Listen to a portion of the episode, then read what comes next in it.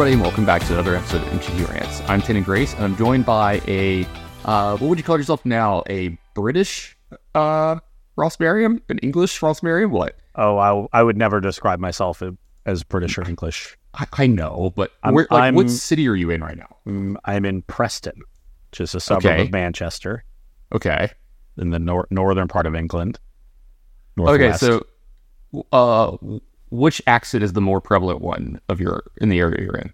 The the Manchester accent. Imagine Manchester accent. imagine Daphne Moon from Frasier. Okay, sure, sure, sure. Yeah, yeah, I was gonna say I because I, She's know that character is from Manchester. I don't know if Yeah, Jen and- Leeves the actress is too. Sure. Yeah, it does. So for everybody who doesn't know, uh, Ross is in England right now, and Yeah. so uh, we're doing a recording of this from uh, across the pond. So hopefully everything will uh, work out because this is Yeah. this is We're Monday to speak really loud so we can hear each other. Yeah, this. And hopefully, the series of tubes that comprises the internet does not fill up. I just want to make the joke. I was like, we, the reason it took a while for us to get an episode together is that we had to get the, a long enough string to connect the two tin cans. Yeah, I've been Across I've been weaving a long string for the last two weeks. I've had to hire successive people to carry it across the water. You had to spray it with a shark repellent so they don't they don't they don't It- it so, so the call stays. That's that's the big thing. You have to make sure you get the entire string. Yeah, and the we had to go through like twelve cans of shark repellent. yeah, it was really bad. Uh, for everybody at home, it's it's twelve twenty on a Monday afternoon for me. What time is it for you? It's what six hours? six six twenty. Yeah, Yes, it's six twenty. Um, the news of the ban and restrict announcement just hit, so we're going to be talking about that today. But I think the first thing that we're going to be doing, while we cover a bunch of other stuff that went on this weekend, because th- there were so many announcements for us in the last like forty eight hours. yeah. so many. obviously, Gen Con over this past Yes. weekend means that there's going to be a ton of announcements. So Uh, But let's let's backtrack just a tiny bit because I know you and I have talked a lot about the Pro Tour that just went on, and let's talk a little bit about the Pro Tour that happened. And before we get into the minutia of the stuff, before we get into uh, you know, hey, this deck overperformed, like whatever, whatever. Congratulations to Jake Beardsley, our Tour champion. Uh, congratulations to Calcano, uh, you know, a good friend of yours and I's. We've known, we, I think we've known Calcano for like 15 or 20 years now. At this point, the calculator with a huge finish. yeah, uh, which he somehow qualified for while he was on vacation, like playing European RCs. Yep. He's been all over the place lately. He's like he's Yeah. in Vegas a long time with the World Series of poker and stuff. Yeah, he's he's- like he's- he's going hard. He's back on the trail. Yeah, he you can disappeared only for a while. a- now he's like, okay, Yeah. what if I went everywhere again? I think he went into the lab. I think he like honestly like he like again. I didn't ask him this, but in in my mind, what I, I thought was is like he just put his nose down, worked, and then grinded. Like I know he's been working on his poker game a lot, probably like sort of you know playing magic stuff for fun. And like I'm not gonna lie, some of my best finishes and some of my best work have been when I've taken a break from a game and then come back with like new fresh eyes and then attack the form from that direction. And it, it's kind of like the reset button, right? Like your skills are all there, but like your brain is just like wiped clean. And you don't have any of the brain worms from like the overdoing it that we do from those formats. So maybe that helped him out a lot. I do want to talk about the champion for just a second here.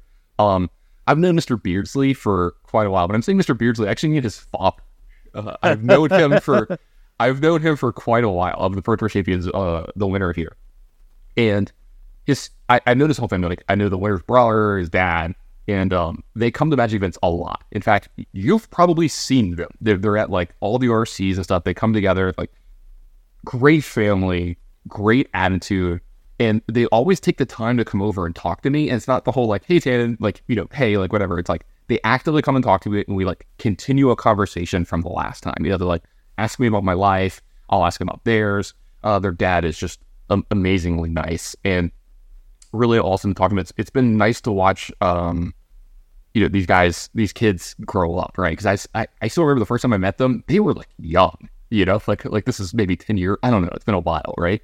And at the last RC where you know he qualified for this pro tour, I remember talking to them quite a bit because if I I think it's his brother, if I remember right, he's moving to New Orleans like after college or something like that, or for you know secondary education. I can't remember what. And he's moving to New Orleans, and he was they were like, hey, like, can you give us some some points? I'm like, I mean, like, sure, sure. like, I don't, I don't know what you you know what I mean. Like, I'll, I'll try to help, but we just had this long conversation. You know, like I'm long winded. They they have a lot of questions, so we talked a lot. So seeing him with this pro tour, I'm like trying to go back through uh, my messenger because I, you know, I messaged him and his dad, and I'm just like, is this is this real life? Like, is this really happening? And he's just freaking out, you know, in the messaging. Like, you know, you saw him I'm, Yeah. Did you watch of the Pro Tour? Like, did you see him go like Oh, I watched a ton of girlfriend? Yeah, he went. Well, by the way, the production of the Pro Tour, they raised the bar every single Pro Tour now. This is the like. I still, I still think the golden age of Magic coverage was when we had like Grand Prix and uh, SCG was pushing the bounds of what was going on, and like see, things were getting better. Like we had Yeah, a we just of had coverage. we just had such a higher volume then. yes, but the the the- quantity might be lower, the quality is so much higher now. the quality is through the damn roof. Like, um, I absolutely adored the production of this one. Seeing it from the inside as well, at like seeing what they do and how much work goes into it, you can see why it's such a high production.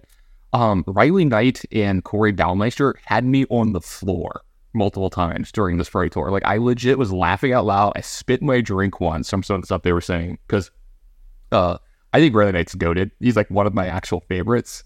Uh, he's a good blend of like being able to talk really fast, talk about what's going on, have good like good info what's going on. You know, like this is what's going on. This is why. Like Corey, what we Yeah. know the good questions for Corey, but but he's also just very funny. sharp witted.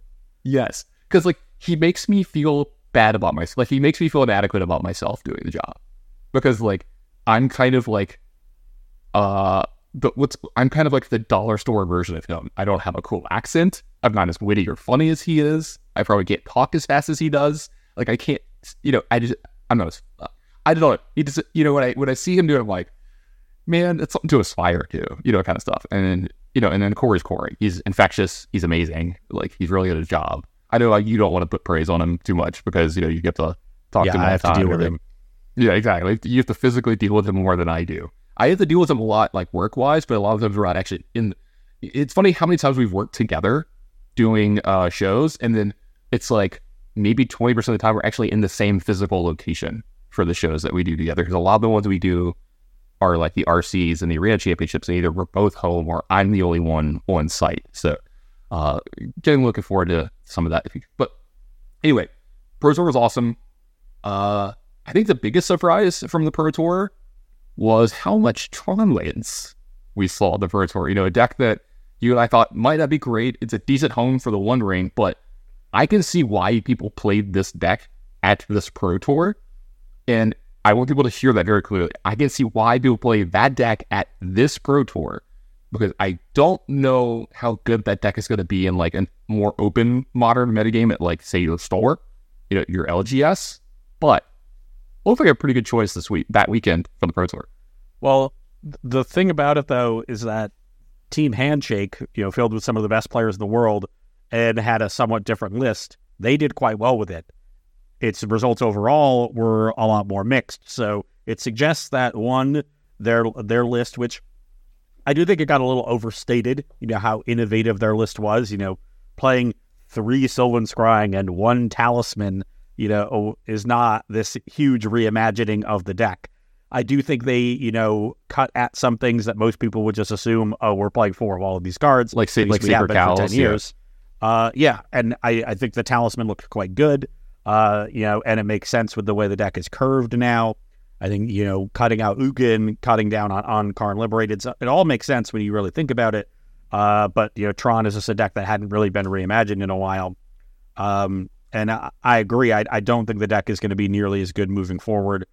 Um, I think it, the deck has pretty significant, um, you know, issues dealing with with a lot of things, but it does match up quite well in a, a you know, in a metagame that was very interactive, very removal heavy, uh, because of the power of cards like Orcish Bowmaster and the One Ring to let you play those sort of hype, you know, hyper interactive fair games. And Tron is generally good in those kinds of metagames. Yeah, if you think about it, like your opponents have a lot of ways to interact, like removal wise, right? Not good against your deck.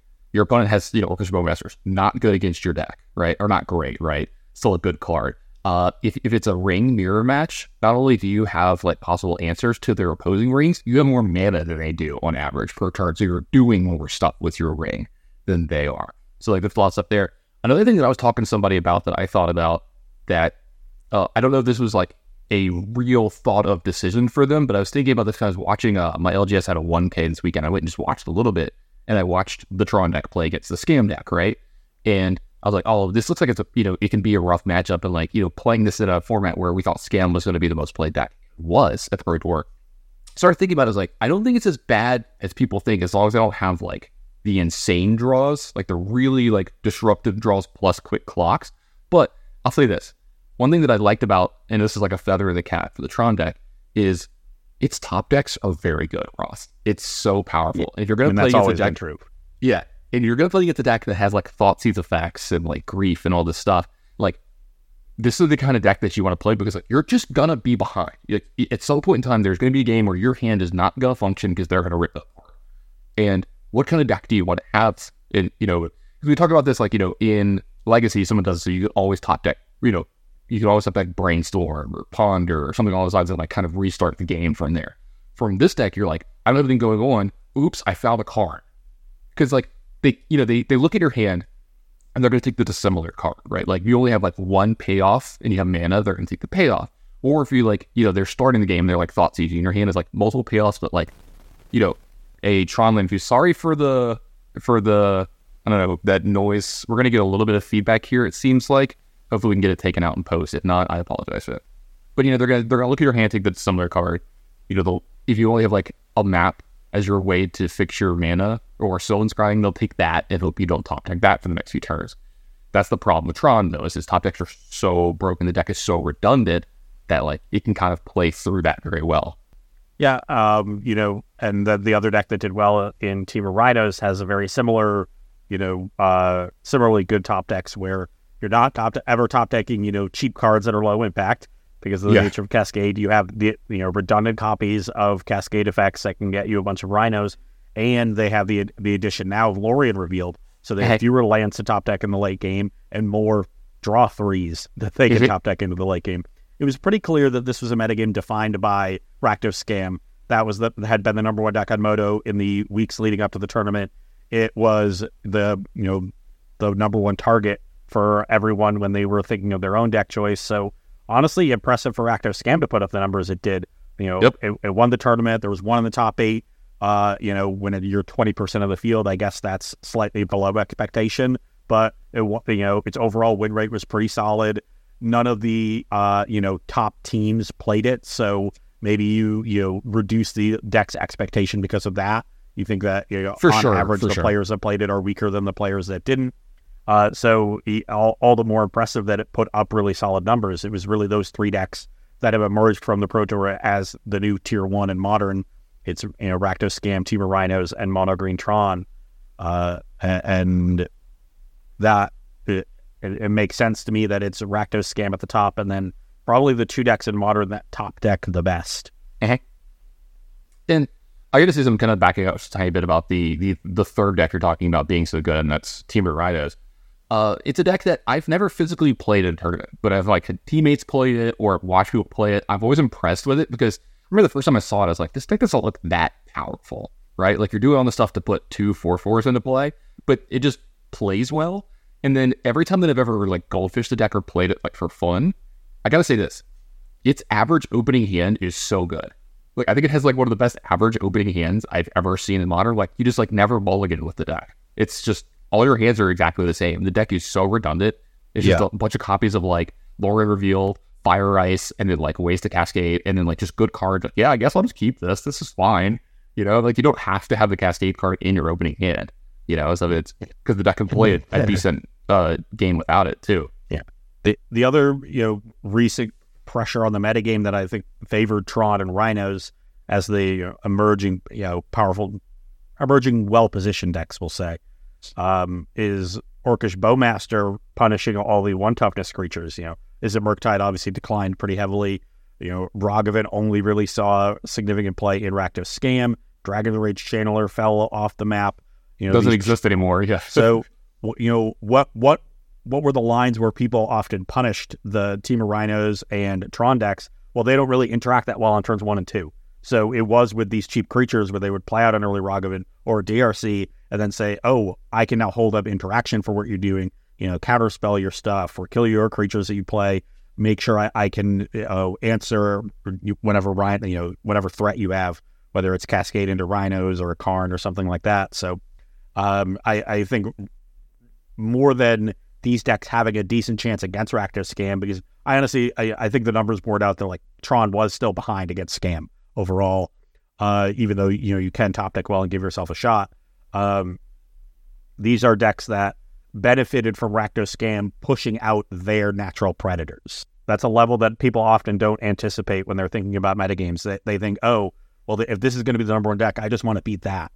But you can look at these secondary, uh, you know, variables and say, well, if Rakdos Scam is going to be be there, then the decks that Rakdos Scam beats are not going to be there. What are the decks that are bad against those decks? Those are the decks I want to play. Because Rakdos Yeah, exactly. the reason why the, the a deck rises to that level is usually because there's no deck that is a has a huge advantage over it.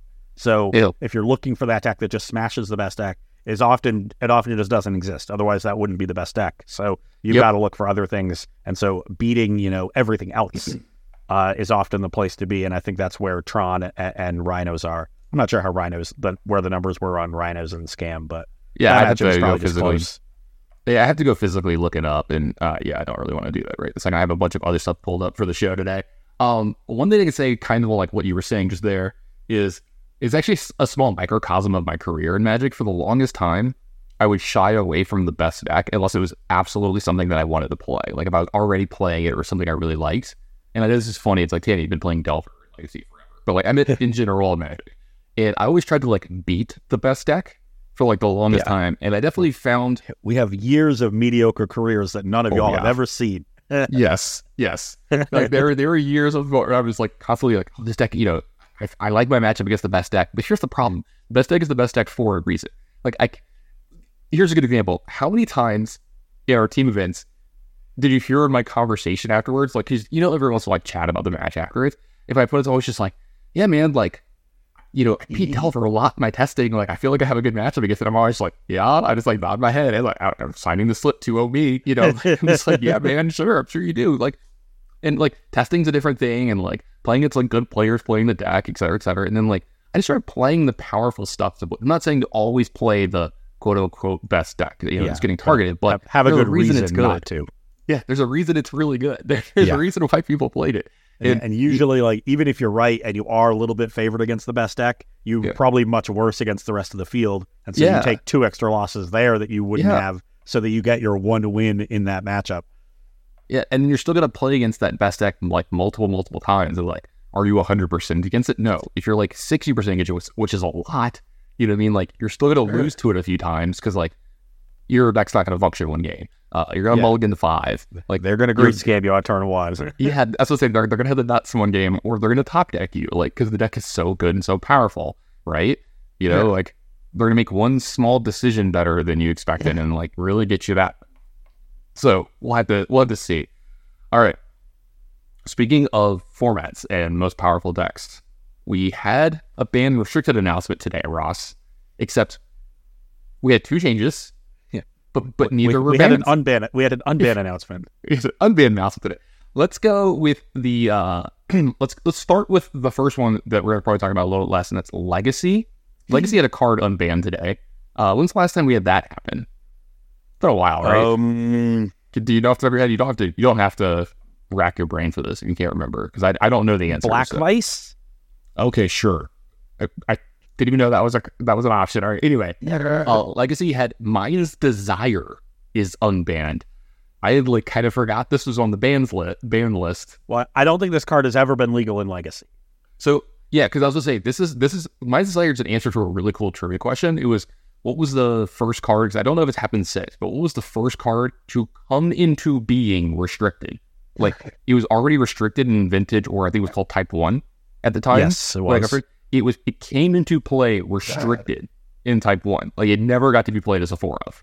Like when they knew the car was coming out, they're like, you you cannot have four this year. So, and for the the uninitiated, the people that haven't been around, um, what they what used to happen was the pre-release, what you know, whatever date that was on, was like two or three weeks before the actual release of the set, Right. And then like all and this then even after the release date, the cards weren't legal in tournament play for another two or three weeks. So there was another. So it was supposed to give you time to you know acquire the cards, and they ended up realizing that you know we didn't need that much time, and and they've since you know changed it. But there was a pretty big lag time, and uh, ban and restricted announcements would come right after every single set was released. Uh, so they do it. They would do it three or four times a year, and it was always right after the set. So it was it was in that window after the set was released, but before they were legal. And uh, Mind uh, Mind's Desire when it was printed in Scourge, so that would have been spring of 04. Yeah, no, no, spring of 03. Yeah, I was going to say, I think it was a three. Yeah. Yeah, it would have been spring of 03. Um, you know, people saw the card, you know, previewed. They got access to it at the pre-release. I remember uh, going to the local store once for F and there were some people testing vintage uh, back when vintage used to be popular, and they were playing with Burning Storm, Burning with Storm with four Mind's Desires. And they were just killing turn one and two every time. And, Like you know, obviously this is vintage with you know all the fast artifact mana makes it Mind's Desire even better. It's- So, but yeah, Merchant Scroll defined Yeah. it. Like, yeah, yeah. and now you also have to remember that in those days, Vintage was a much more popular format than Legacy. So Vintage was called Type One, Legacy was called Type One Point Five, and it really only existed for people that couldn't, you know, uh, as a slightly more accessible Vintage. And it didn't even have its own separate ban list. Vi- Type 1.5 just meant everything that was restricted in Vintage was banned. So when Desire got put on the restricted list immediately for Vintage, it's automatically banned at Type 1.5 because that's how the format worked. Now, it wasn't until 2005 that Wizards decided to officially support all these different formats and give them names. So Type 1 became Vintage, Type 1.5 became Legacy. That was also the time where they officially separated the banned list for all of those different formats. So Legacy had a separate ban list than Vintage, but they were going to start it at you know at the same place it, it was. So Mind's Desire never really got a chance to exist in Legacy because it was so broken in Vintage. I still think it would have been broken back then because 2005 is a completely different animal, and we still had things like you know, I think Um, Chrome Mox might have still been legal. yeah, Chrome Mox and and Dark Ritual and Chrome Mox and Dark know, Ritual are both on good. Diamond and all of that. So Yeah. um, now, obviously, it's been almost 20 years, so a lot of things have changed. The legacy format has a lot more disruption and is a lot better at dealing with these fast combo decks. So I don't expect Mind's Desire to be a particularly, you know, prevalent card, but there is a lot of fast mana, and the card is kind of busted. It'll show up somewhere at some point. Yeah. It'll, it'll just happen. It's also a card, uh, you know, that uh, forces you to use your interaction more aggressively.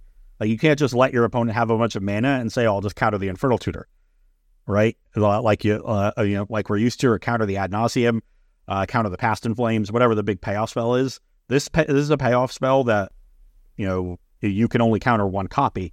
You can't uh, unless you have a stifle to stop the storm trigger or something else, an effect of that nature. So uh, th- there is some wrinkles to it that that can maybe make it better, especially in a world of forcibles and dazes. But uh, I think at, at this point, you know, six mana is just a, a little bit too heavy.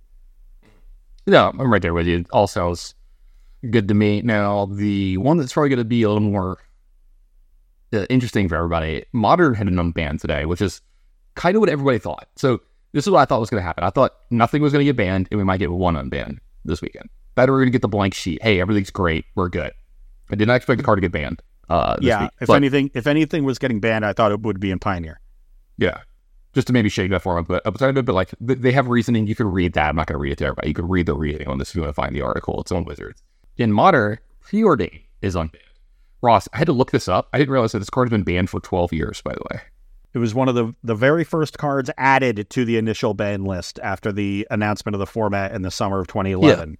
and people are probably like, you know, like preordain, really? Like, so here's the thing: they banned preordain and ponder to um, lower the consistency of some decks because at the time we had Splinter Twin and stuff like that. We had like blue red decks that were doing a bunch of busted stuff. Plus, um, the very I, I was say, if I remember right, wasn't the wasn't this played in the first Tour decks with like uh, Infect? Were they playing preordain and ponder, killing yeah, them like so the, turn there one and was the mono blue blazing shoal infect deck. There was the, the twin deck that ended up winning the tournament in the hands of Samuel Estratti, and there was also a, a myriad different versions of storm decks with empty the warrens and grape shot. Maybe some of them had goblin bushwhacker to haste the goblin tokens from empty to one shot kill. Some of them, uh, Andres Prost Baconator top aided with this version with Pyromancer Ascension, uh, that would just kill you with lightning bolts uh, eventually. So there were a lot of different versions of the effectively a storm deck or that kind of spell based combo that all just played four ponder for preordain. So they, the fact that it was so ubiquitous at Yeah. that tournament, and you know the that format that metagame was so broken, we called it PT Goldfish, and at, you know after it happened, Watsy stepped in and, and banned a bunch of cards. They banned Ponder Preordain, Cloud Shoal. Post, I believe, Blazing Shoal. And uh, Rite of Flame. Was- I think they, I think they banned all, those five. yeah, this wasn't when they banned Zenith, right? But no, anyway, they banned. I think they right. banned Zenith and later. um. Seething Song maybe was was also no, Seething Song was much later. That was a one-off. But they banned Okay. like Zenith, uh, and no, Nacatl and Punishing Fire were by themselves. They might have Yeah. banned Zenith in that initial Yeah. wave too. one of those is pretty embarrassing that it was banned for a while. But anyway, Yeah. um, because like I want to talk about preordain for a second. So when people look at it, you know, the first thing that comes to mind for a lot of people is like they're gonna put it their Mopey control deck or like their mid range deck or like they'll put it in like uh Murktide or something. Which by the way, don't play preordain over consider in your deck. If you like want consider in your deck, it's probably better to play consider over preordain. Oh, I would play Preordain over Consider in that deck for sure. No, no, no, no, no, no. I think in some decks, consider is actually just still better if you're still playing where like you're interacting with your opponent, you're trying to pull up things like force mitigation, uh, spell pierce, and shit like that. But like if your deck is trying to do something very powerful and broken and be aggressive, preordain is infinitely better. Like there's no there's no talk here. You know, like I would play infinite preordains before I play consider and legacy as well, just because like the car is you know that that powerful. And I think you remember this back in the day when I was playing a lot of legacy sitting next to you, where like I went from zero preordains to one preordain to two preordain in my deck list for a long time. And you asked why. I was like, well, I'm playing a ton of mirrors. The games are going longer. And in the really long games, like once the game is already to a certain point, I actually like preordain more than ponder at a certain point in the game because it actually just becomes better. Like if I want one specific card or both of them, I don't have to have the third card. You know, I don't have to wait or find a way to fetch because in those games, every small resource is so impactful. And so I want people at home to understand why the card preordain is dangerous. You know, it's not because, oh, it fixes your draws and your control deck, whatever. Like, I don't even think it's that good in a deck like that. When you're playing a deck like Storm, or if like Splinter Twin ever, God forbid, gets unbanned or something along those lines comes up, some combo deck like that, like Preordain is a messed up card in those decks. But because of the fact that it's just going to make all of its draws like every single time you draw preordain, I'm sure someone could find the math, but it makes the your deck like X more consistent. And that is scary over like 12, 15 round tournaments that you're getting that much extra like percentage points added to you every round because this card is a four up in your deck. And the first one helps find either exactly what you're looking for or find the second one, which helps you find either exactly what you're looking for or find the next preordain or whatever other cantrip you're using in your deck. Because the first cantrip leads to the second cantrip, which leads to your deck being more consistent, right? So I like cards like this getting unbanned. Let's see what it can do because I actually don't think this is going to make that huge of an impact right away. Someone might figure something out that, that breaks it, that makes it really, really good. But let's stress test this format a little bit. The format is extremely fast right now. People are interacting with each other. I like this idea of putting priority preordain back in the in the pool. Yeah, we have gotten to a point where cantrips are a lot worse in modern than they used to be. You know, it, it's just it's hard to, um, it's hard to sit there and just cast a bunch of cantrips and not get really punished. You know, I I know I just said that we have these decks like Rhinos and Tron that you know don't that don't interact a lot on turn one or two. So it, it might seem like oh that I should have time to cantrip against them, but the the issue there is, you know, what you need to be doing is pressuring them rather than you know twiddling your own thumbs because what they're going to be doing down the road is a lot more powerful than what you're going to be doing. Um, but there are decks that need cantrips. You know, I do think Preordain fits into Murktide, even with Counterspell. Uh, I think Counterspell is cheap enough, and you're not playing that many cantrips that, that I'd rather play Preordain. It's uh, you know just a, an objectively more powerful card than Consider. Uh, Mm. I think seeing the extra card with. is better than being able to put a card in the graveyard. And then the under heralded aspect of preordain here is that it's a sorcery for delirium, where sorcery Ooh, is that's a good usually one of the harder types to get. Um, so I, I think that'll help there. I I hope that maybe it'll juice up some spell based combo decks. You know, I know combo. A lot of people really hate them. I think they're pretty healthy for a metagame, especially one right now where people are being able to play Tron. Like combo is usually the foil for Tron. if if you completely eliminate combo decks from your metagame, uh, Tron is gonna take over. So you Yeah, need I didn't to want have to play against combo decks and I was playing Tron at all. Yeah. They're faster than me by like a full turn and all the times. Yeah, so you need you need to have that have at least some aspect of that. Hopefully, Preordain can bring that a little bit. The interesting one that I heard w- was from Jesse Robkin mentioning it as a potential addition over expressive iteration in Breach, where I you know, see. I kind of like that, making Yeah. it like leaner, meaner, quicker. Yeah, See, we have that- the one ring, like. so iteration has become a bit redundant and kind of clunky with the way the deck's curve has been raised. I think preordain also makes your Mox Ambers a lot better. Like oftentimes you- you'd you'd have play your Emry and then you need to wait a turn to really take advantage of Mox Amber because you don't have a lot of ones. Now you're able to like play Mox Amber, play your Emry, immediately make blue, p- preordain off of it, and uh, you know set up your your next turn a little bit It- better. Yeah, that's definitely gonna help your like desperation turns out more. Like when you're a little behind and you have to kind of like you don't have time to set up as much. You're like, I have to push, and like that one extra mana versus like you know this versus expressive iteration, that could be a world that, that could be game changing. Actually, And if you're like me and your iteration always hits the worst set of three cards, so you only get one of them anyway, Preordain is basically just one mana cheaper to do the same thing. so like people at home hear Ross say that they're like, "Yo, that's like everybody Ross." I've sat next to this man enough to know that it's actually true. I am the exception.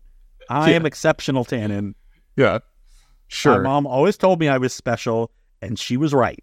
Yeah, I was just gonna say, I'm sure someone's told you this quite a bit, but but yeah, overall, I'm actually kind of excited about this. Usually, I'm a little more doom and gloomy over certain things like this, like when cards like this that look innocuous to some people who like, because like there's there's definitely people who are listening to the show are really in tuned with playing a lot of Magic right now, especially competitive Magic, and have never played in a format where preordain is legal, right? Like they've never played. They don't play Legacy, right? Because like let's let's be real, it's not a real format. You almost never play it and it, it hasn't been legal in modern for like half of their life or more than half of their life, right? You know, if you're it was only legal in modern for like a month. So Yeah, but you get and, saying. and I don't know if Yeah. I don't know if anybody played a modern tournament outside of Moto other than the Pro Yeah. Tour before it was banned. Sure.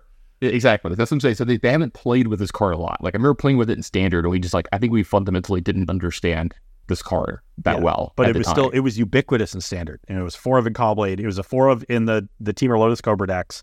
It was It was really good. The Temur Lotus Cobra to the deck Yeah. in the Caw-Blade decks. I remember the first time I saw it, and like people were putting it in control decks. And I remember I was just like, I don't like this card. I was like, you know, like I would just have it my opening hand. I'm like, I don't. It's not great. Like it was fine. You know, it was obviously a good card, but it's just like one of those things. It's like it, it could be better.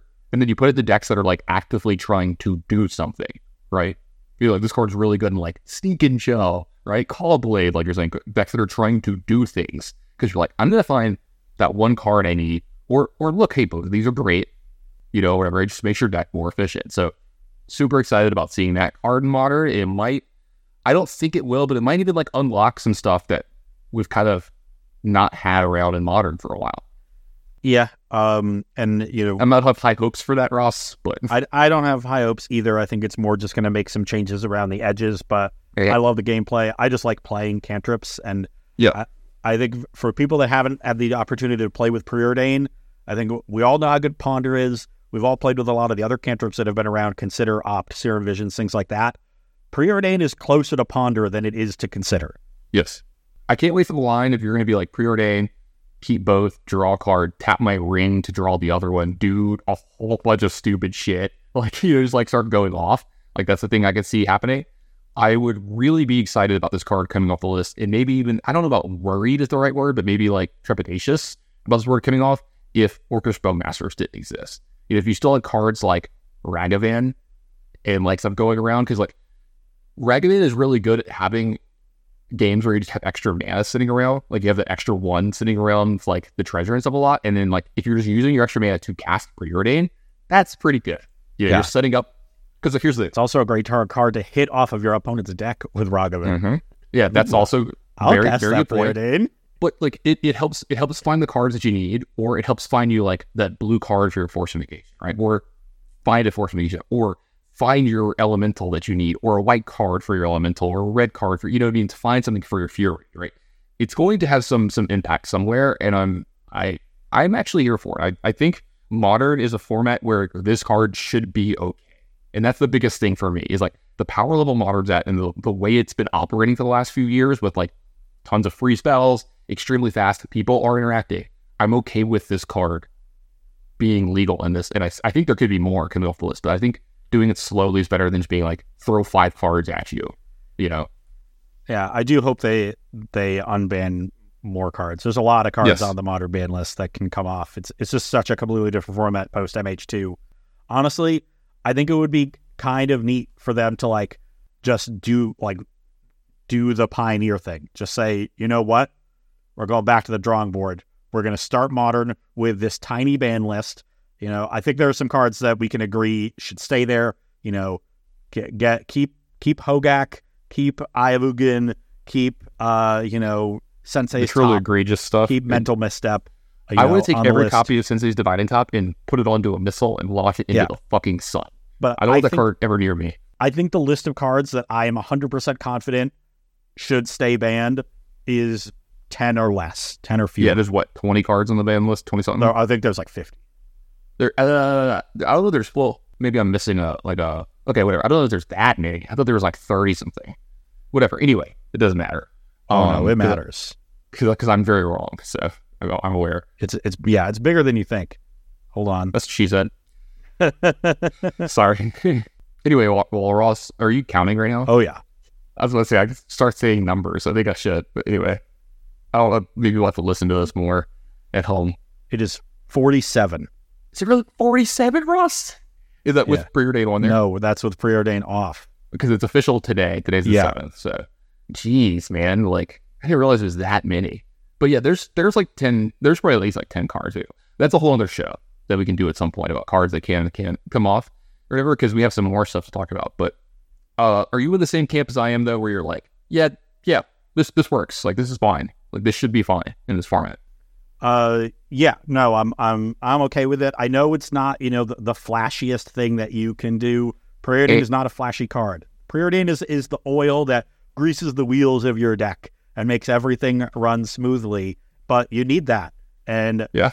it's also a, a card that you know, it's not a card it's not a card that's going to make you know certain matchups a ton better, right? You know, the the way like Leyline of the Void helps you against graveyard decks, but it gives you a small edge, you know, increased edge, increased percentage against every deck in the format because your deck is just that much more consistent, that much more resilient to their disruption because you can find the second copy of key threats more readily. Uh, you know, because your deck just operates more efficiently. So, uh, you know, maybe there's a deck that is winning 48% of its matches that can get up to 50 or 51% and suddenly become, you know, a tier two deck instead of being something that's on the fringe. Like I've heard people talk about Twiddlestorm with Lotus Field. You know, how does that deck look now with preordain in it instead It's of gotta some other better. cantrips? Yeah, It's it's got to definitely look better. Yeah. but how much better is, is the is the question? Yeah, I think the most important thing that's happened in Modern in the last few years, besides maybe the printings of Modern Horizons, because I think it's that's arguably the most like impactful thing that's ever happened in Modern, was Jace and Stoneforge getting unbanned, and then us realizing like these aren't even good enough anymore. And St- Stoneforge Mystic has seen play. You know, Hammer Sure. was a good deck for a while. Sure. We've seen Yeah, some other course. decks with it. Yeah. Jace has been like a, fine. a bit Yeah. player in control decks. Like sometimes Yeah. Blue White plays one. But I mean, how many doom and gloom things tweets did we get? You know, people like, "This is it." You know, like it's going to be rebanned again in six months. Like blah blah. blah. that has essentially happened with almost every unban they've made in Modern. It happened with Bitterblossom. It happened with Ancestral Vision. There's Yeah. one that I know it didn't when when uh Nacatl came off. yeah, we're all like, that one. Yeah, sure. everybody knew the Coddle shouldn't have been banned. Yeah. and and only one time has the doom and gloom been right, and that's with the Golgari Grave Troll. Golgari Grave troll. Yeah, we were like, "Oh, guys, we fucked up. Sorry." And I know I've I saw people even in the lead up to this say Golgari Grave Troll should be unbanned. I have no idea why they would think that. Even if you even if they're right, once you have to get banned twice, I don't think you should ever be unbanned. Yeah, you're you're permanently removed from the record. Yeah, You know? we we need to we need to institute the Gush rule. I Two don't know if strikes, you remember out. Gush and Vintage. It just Yes. went. Uh, they, I think they restricted it three times, maybe Yeah. four. like uh, maybe today it's okay. No, it's not. so yeah, once once you have to get banned twice, you're out. It's it's two two strikes. I've never had to play Gush in Vintage, but I did play a decent bit of uh, Pauper when Gush was legal. I remember casting it the first time in Pauper for like its alternate cost and just being like, "How is this card remotely okay? Like this card is fucked up." All right, sorry for the language on this week's episode. All right, now we're gonna move on to the third thing we're talking about, which is Ross's favorite stuff, and that's the preview of all things to come in Magic. So Ross is gonna be pretty angry old man yells at cloud stuff. Uh, I'm gonna try to cover as much of this as I can because this is a. I don't think there's one article that has everything. I can kind of look for that.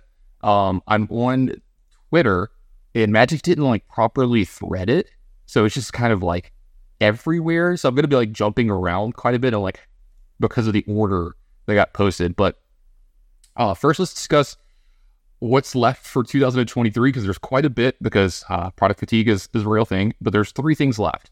There's another universe beyond with Doctor Who for Magic and Ross. Where you're at and with your partner, you've probably heard a little bit about this. I, I don't. Are you a Doctor Who person? I've tried to watch that show. I find it unwatchable. I've never watched it, and I have no interest in it. Same. Emma doesn't care about it either. So Sure. yeah, Okay. that's Uh, yeah, and then we have two sets coming out that are both returning to planes that we've had before, which I'm actually kind of interested in. It's Wilds of Eldraine and the Lost Caverns of Ixalan. Uh, pretty excited about these two sets. Not much to really say here, except for um, there's going to be a Universe Beyond thing within Ixalan, which I didn't see this coming, and this one's pretty cool. Ross, welcome to Jurassic Park. So in Ixalan, with the dinosaurs, we're going to have Jurassic Park. So all I'm saying okay. is, are we going to get our first Jeep in, in NCG? Is that going to be a vehicle? A little, little Jurassic Park Jeep? beat, beat, let's go. sure. Yeah. Right? Like, so here's the thing I'm talking about. Like, when you look at Doctor Who and, like, uh, what are some of the other universe beyonds that are like really, you know, Lord of the Rings that we know, like, yeah, there's going to be an Aragorn card, right? Like, there's going to be a, the Doctor as a card. There's going to be a TARDIS or whatever, right? Like, blah, blah, blah. For Jurassic Park, like, what's the iconic, like, is Ian Malcolm going to be a card? Like, I don't, like, you know what I mean? Like, we're going to, be like, well, you- you're you're going to get the T Rex. all I'm saying is there better be a card called Clever Girl. And, like, The that'll good. Velociraptor is, is going to have Yeah. haste. That'll probably be in like the flavor text. Uh, Velociraptors, Girl. I wonder if you're going to be able to have more than four of them in in your deck, kind of like Nazgul. Maybe they'll be like the pack thing, you know, because like they always play that. I don't know, right?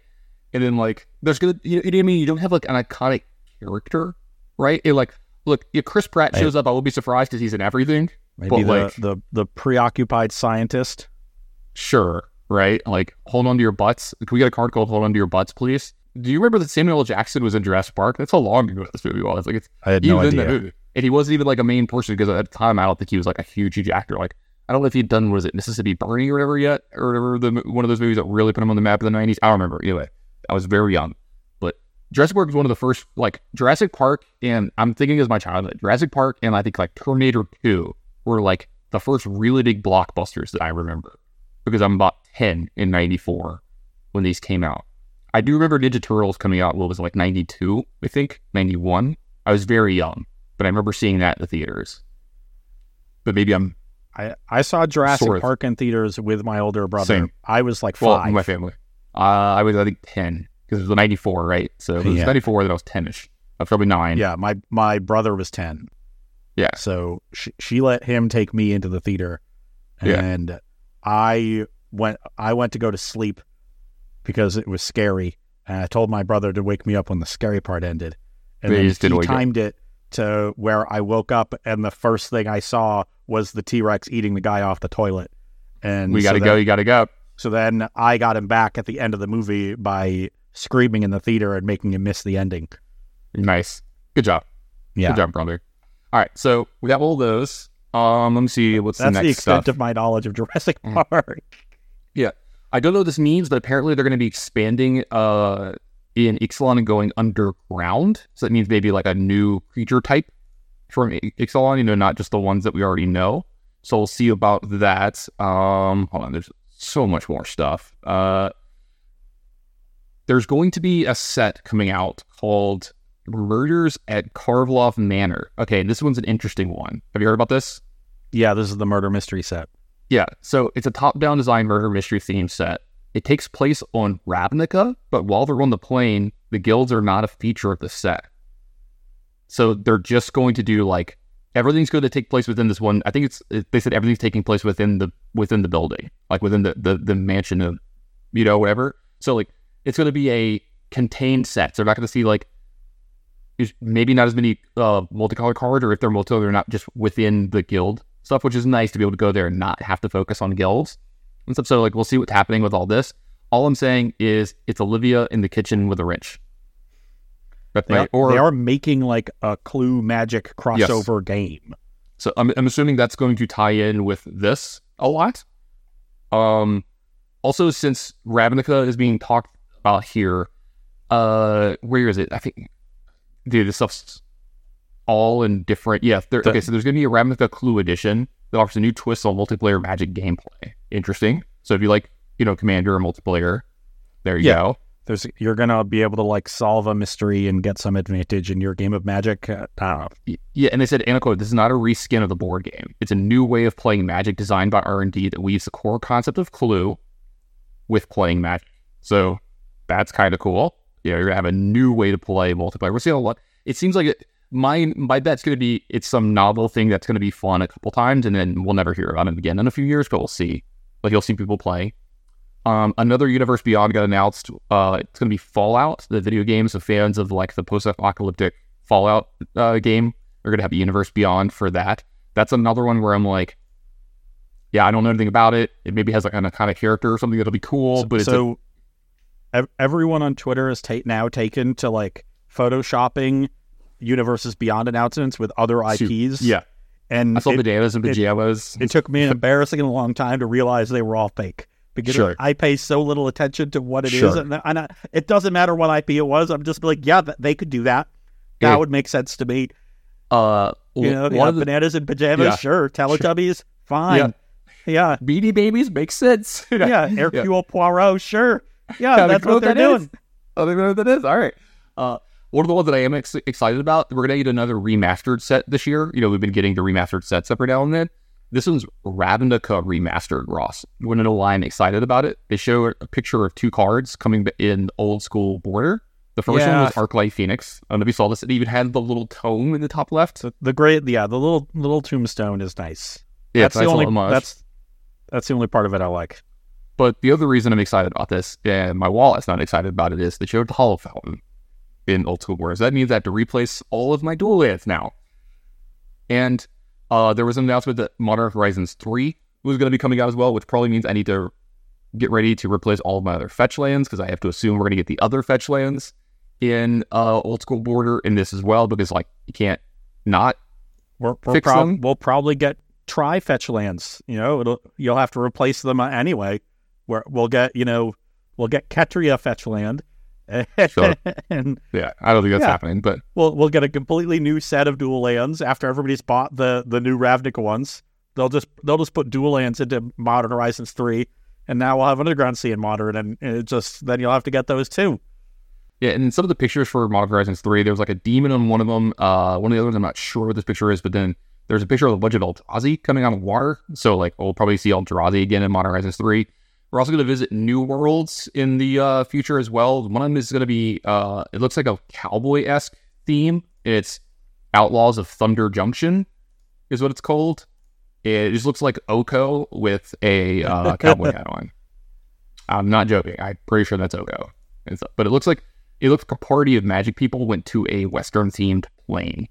Um, Yeah, another one of the universe beyonds we're going to get that this, this might excite some people who like video games as well. Besides just Fallout, we're getting Assassin's Creed as well, and then um, this one's really excited for me. Uh, what is this? It's the Bloomburrow, I, which I didn't know was that was the name. I haven't read this up in a while, but it's Redwall.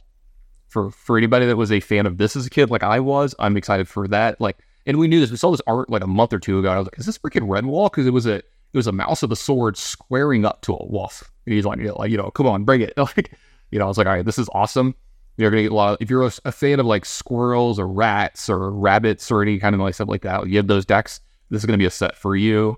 Um, there's a bunch of other stuff in here too. I'm like missing uh, quite a bit. So I know we're going to a bunch of different planes. We're gonna be going back to Tarkir for the first time in ten years as well. So if you like yeah. I'm kind of surprised it took them that this long to get back to Tarkir, given how Yeah. popular that set was.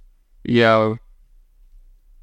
Yeah, so uh I might have misspoke when I spoke about the Ravnica thing earlier because apparently there's a horror set coming out on MTG Duskmourn, and that takes place in a single single creepy giant mansion. So that's more like it. okay, here we go. I found the one that has like all the stuff for 2024.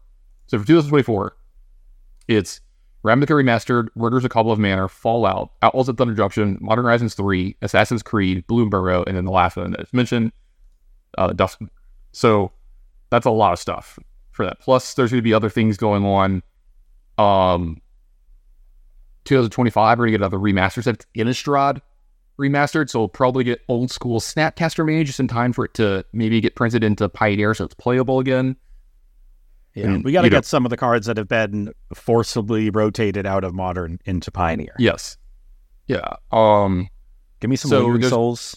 we're getting to the sets that they're not giving us the actual names for yet. They're giving us the the code names. You know, like I think this one used uh, like tennis for one of them, but this it describes it as a set in which leans on the existence of something to make a death race across the different planes. So it looks like we're gonna have uh some like Mad Max vibes, or there's actually a thing called Death Race and stuff. That's when they're talking about Tarkir. We'll be getting another uh Universe Beyond that they've announced ahead of time, and this one's going to be a pretty big one. I think this one should probably be pretty popular. This one's Final Fantasy is going to be coming to the Universes Yeah. Beyond. That one will be popular. Yeah, Cloud and all those people and stuff. I played like one of those games like once or twice. I've never played a Final Fantasy game. Um, I played a little bit. Of, they're they're not really my style, but um, there's going to be another set called Volleyball. Again, that's not what it's called. It's just the code name for it. This one is going to be described as pushing boundaries for Magic as it takes place in outer space. So I'm wondering if we're going to get a universe beyond attached to this, like Star Wars or Star Trek or something, but who knows?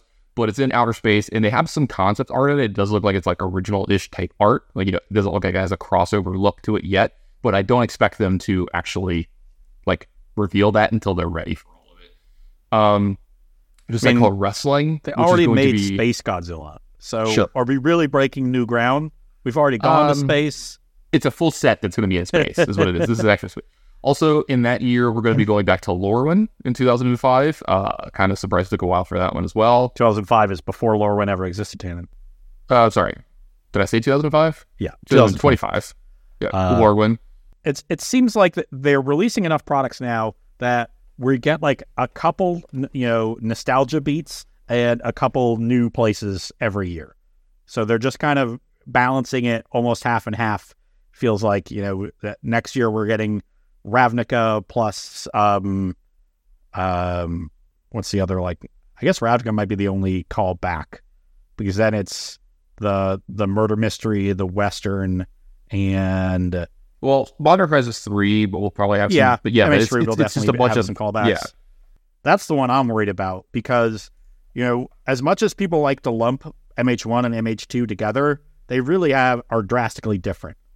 MH1 had some significant impacts. Obviously, Hogaak and uh, you know when Urza was combined with Oko, it sort of broke the format for a, a while. But once we dealt with the broken cards, the rest of the format made sort of small impacts here and there. You know, Lava Dart making prowess good, Force Negation being a ubiquitous disruption spell, uh, and Wrenn and Six being uh, you know as good as it is. But uh, the MH2 completely reshaped the format from the ground up. So is MH3 going to be more the former or more the latter? I Yeah, 'cause we certainly joke about the that, right? former. Yeah, because we joke about that a lot. That like it's a new set coming out that's going to supplement uh, modern, but will we actually, you know, jokingly call it as modern rotation because it affects the format that much so every time. And I expect it to continue to do that. There's going to be, you know, a couple cards printed that are going to be like, you know, because like think about the cards that came out of this, how much how much effect we had. Like even you know past like the big huge hits, you had like Murktide, Archmage Charm, you know, uh, I think then was it Holy Heat from from those set from that And set. Holy He was MH2 because Yeah, that that's what was meant, like, it was from well. Yeah, that's what I'm saying. Like little commons and uncommons that were like, oh, and then we see them, we're like, oh, wait, like these are going to be very impactful cards. It, it- there's a chance we're going to have that from that set as well. We're also, but wait, there's more, by the way, because they went into 2026 quite a bit as well. Um, we're going to have Strixhaven get brought back in 2026. Um, there's a set that they can't tell you anything about except for it's the culmination of a story arc. It's compared to War of the Spark or March of the Machine. So that's going to be cool. There's What going to be story arcs layers. are going on right now that they would be wrapping up then? Uh, I maybe Ravnica. I feel like we've gone to Ravnica too Ravnica's much. a cash cow though. Yeah, well, it's it's a cash cow, dude. Like Ravnica does so well, like Yeah. every time. Everybody loves Um, Ravnica. Also, Um, this was buried somewhere, and I need to find the actual announcement. Okay, so there's gonna be some stuff coming up for Arena, uh, quite a bit going on. Like uh, of Tarkir is going to come to Arena, I think this December, as well uh, as I need to find the exact date on this, but someone pointed this out. I, I don't. I think this was real.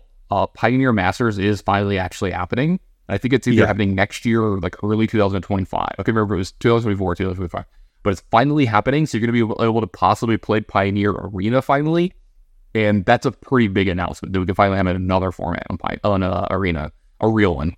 Well, it's I think them recognizing that we are now back to you know full integration of paper magic into the organized play system, which means probably bad things for historic as a format.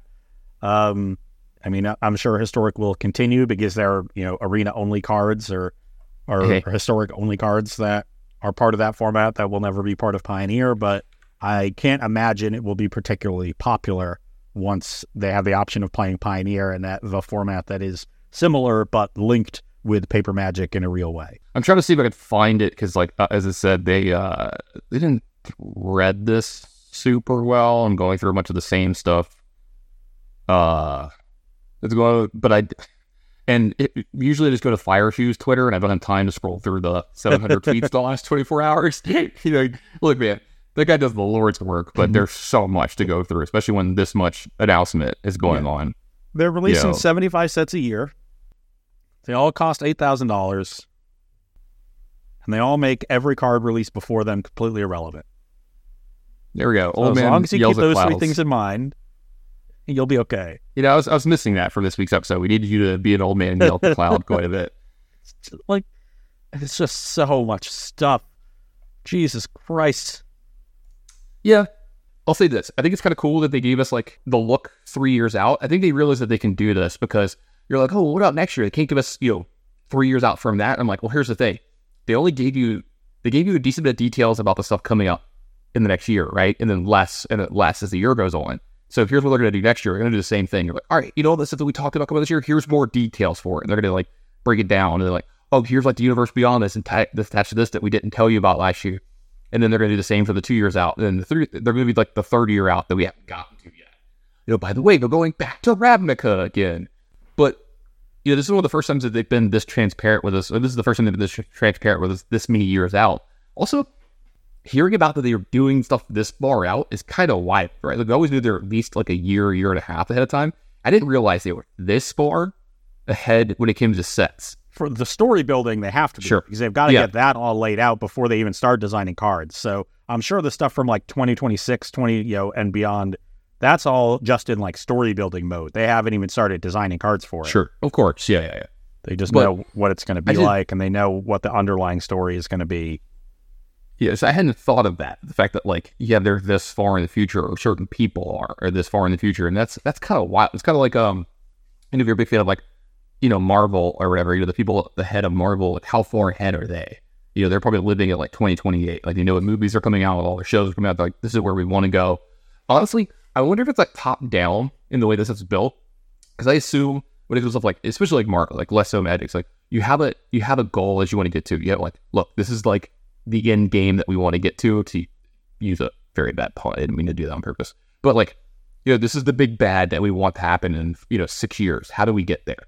And then like you fill in the gaps. You know, it's like I've heard writers a lot for like big time you know series like uh, especially in like fantasy and sci-fi genre is like they have this idea for like a world, right? For like whatever their universe their book is in, or their movie or the show is. They know how they want to end it, and they just have to fill it all in as they go. Yeah. You know, And you know, you know, like the big, the big plot points. the big yeah. You, you what was it? It's like when you had to write papers in school. Or, All right, you know, you have the outline, and you have like the big thing, and then like you have your your thesis statement, and then your conclusion. And they're like, all right, fill it in, and it, it's kind of like that. And so seeing more of that of magic for the first time, it's like I you knew that was there, like I knew it was there, but like I didn't know it was there. If you get what I'm saying, Ross, and like seeing it, I was like, all right, this is kind of you, cool. you didn't fully, uh, you know, comprehend or, fully It's- conceptualize what that Yeah. meant, even if you understood it uh, in a superficial way. Well, I literally just blanked the phrase. What's the phrase when like something doesn't exist to you if you can't see it? It's uh object permanence. Yeah. Ah. Yeah, it's like object permanence. Like I didn't like I didn't I knew it was a thing, but I didn't know it was a thing. You know, and then like now seeing it, you're like, oh, Yeah. yeah. now like, they said peekaboo, and then you you giggled, and everybody and had they a were there time. again. And Yeah. then he, he put his hands back up and he disappeared. It was, it was wild for us. It was wild. you had to be the, the, the you weren't there, all right? You weren't there. You don't It's know. true. I was like. not. You're much older than I am. I still laugh every time people realize how much older I am than you because they usually think it's the other way around, and it's very funny to me. But I like, uh, I think I think I told you I went. I think I told you I went to my LGS this weekend, and uh, I haven't shaved in like a week, right? So I have like a decent little. I don't have like a Ross beard, but I have like a decent little bit of a beard going. And somebody who hadn't seen me in a while because like you know I just moved back to Baton Rouge recently. So I didn't see you in a while. They're like, "Hey man, it's like good to see you a lot. Hey, you got a little uh, you got some gray in the beard there." You know, like kind of teasing me, and I was like, "Yeah, man." I'm Yeah. old. and, they, and they're like, why do you keep like me that three old? Yeah, they're like, you can't be that old. I told them my age, and they were like, wait, what? You know, and I was like, okay, I'm, I'm still getting this response somewhat, but like, I'm losing my hair. I'm going gray a little bit. I'm, I'm getting up there, buddy. Like, you know, I'm like, and the hair can say whatever fucking color it wants as long as it's on my head. I don't really care Yeah. because that's the that's the biggest problem. Is every time I like wash my hair now and then like brush it, I'm always like, I have less than I had yesterday. so that's always a fun thing. Getting older and existential dread is a lot of fun. It's great, everybody. Yeah, We love it. Exactly. That was a very somber way to kind of wind down this episode. Eh, they'll live for now. So, um, for everybody who's listening and, and, and listening to this episode, you know that Ross is over in Europe and you're going to be there for what, two and a half more weeks? Yeah. Ab- About Right. about two. So, um, you know, we're to try to get another episode out with Ross over there if we can. If not, uh, I already have planned. I'm to try to get another episode out with a special guest. Uh, I'll go ahead and preview this just in case it does happen because they're keen to do it. We're just trying to make timing work out because Jim Davis is a very busy person. He has kids, works all the time. But he said he was definitely down for an episode. We'll talk a little bit about Pro Tour, uh, him being a professional streamer along as a professional, along with a professional player, and I definitely want to tease him about how he left our team at BCW to pursue streaming full time, and then he actually got better at tournaments after that. And I'm just, Yeah. I just want to know how that worked out. Yeah, as soon as he stopped being around us, suddenly he got so Yeah. much better at Magic. That's what I want to know. I'm like, look, what did we not know that you now know that made you better? yeah. I think Tell me all of your secrets. I have to believe that someone was just, hey, I played all day every day. Because, like, do you remember how good, uh, not that he isn't good now, but do you remember Brennan when he was just playing all day every day and streaming? He just got so good and stuff, you know? So you just I combine the natural talent with sharpness, and it's Yes. It's like it's like the joke. It's like the joke about me and a bunch of other people. Like we just don't test it enough. You know, we don't play enough. And like yeah. you always wonder like what would have happened and stuff. So, um, you know, we'll talk about those things. If you have questions for Jim, you can try to put them in the in the in the Discord. Uh, I mean, I'll try to get some of that stuff. I don't know what day and what time this is going to get released versus when we're going to record. Because as soon as he tells me, "Hey, I'm available," I'm going to try to be available for him because the man has a newborn and a bunch of other stuff to deal with. So if you have questions, you can do that. Um, especially in the Discord, if you're a member of Patreon of our, of our stuff, if you're a patron, uh, you have the Patreon channel in there. You can put some stuff up in there, and maybe we'll do stuff more like this in the future, kind of weaving in some some different kind of episodes. We've been trying to think of a way to uh, help keep the show fresh and change up the the the way that we do this because the show's got a little monotonous with everything, and we can kind of weave in some different episodes. Um, we've had a couple ideas, stuff like this. We're also I want to do maybe some um, some flashback episodes where we talk about uh, times of magic and like our experiences with them and what they were like. I think that could be pretty popular and could have a little fun with those at times. Um, Back in like, my day. well, like Ross, think about this, you know, we just like pick a certain, you know, time or like we get to talk about our experiences at that time, uh, the tournaments that were going on, like what was good, what was bad. We'll test our memories too, because a lot of times you'll remember something and you'll be like, no, no, wait, that was actually like two years later, but like something triggered to make the memory like, you know what I mean? Like kind of mix Not me, up. Tannon. Not you. You're sharp Steel as trap. Yeah, steel trap. Me, not so much. It's funny. You're the drinker of the two, and you have the better memory. It's bullshit, all right? Just think about how good my memory could be. That's what I'm saying. Yeah. What if you weren't like Yeah. eliminating your power? I'm just, I'm just trying to help you out, Tannon. I'm just trying to close the gap. Yeah, he's just having a little kryptonite every day. You know, like with his morning coffee, a little kryptonite, kind of level him out just a little bit. And I'm over here struggling to keep up as a normal human being. It's, I get it, Ross. I get it. You're special. I love you, buddy. Not not as special as I used to be. Yeah. Well, let the mom stop talking to you. Is that what? Got Never. him. Never. That's that's a callback from earlier in the episode. If you're listening, and that's Yeah. what makes it funny. So, and it's it's even funnier now that I explained it to you. Uh, Yeah, you're you're correct.